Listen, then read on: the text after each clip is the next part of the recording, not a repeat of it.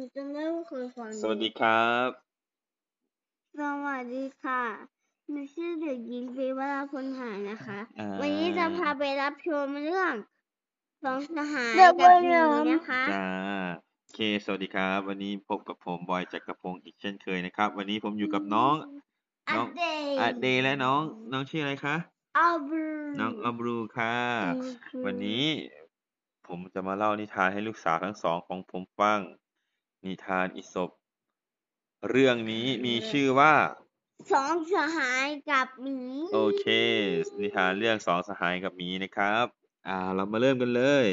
การละครั้งหนึ่งนานมาแล้ว มีหมีมีชายสองคนเป็นเพื่อนรักกัน วันหนึ่งทั้งสองเดินทางเข้าไปในป่าใหญ่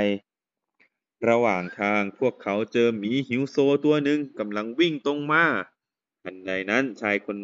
แรกจึงรีบปีนขึ้นไปบนต้นไม้ และทิ้งเพื่อนของเขาไว้ด้านล่างเพียงลำพัง ส่วนชายอีกคนก็ตกใจกลัว ไม่รู้ว่าจะวิ่งหนีไปทางไหนดีก็จึงแกล้งนอนตายอยู่ใต้ต้นไม้นั้น เมื่อหมีเดินตรงมายังชายคนที่แกล้งตาย และยื่นจมูกไปใกล้ๆ เพื่อดมกลินเห็นไหมตัวนี้นะสัก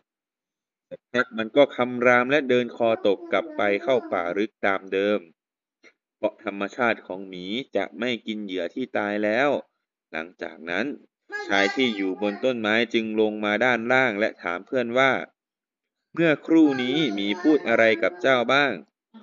เขาจึงลุกขึ้นแล้วตอบว่า มันบอกให้ข้าอย่าได้ร่วมทางไปกับคนที่ทิ้งเพื่อน และหนีเอาตัวรอดแต่เพียงผู้เดียวเป็นอันขาด และนิทานเรื่องนี้ก็สอนให้รู้ว่า รู้ว่านิทานเรื่องนี้สอนให้รู้ว่าอะไรครับพี่เดย์เพื่อนแท้ต้องไม่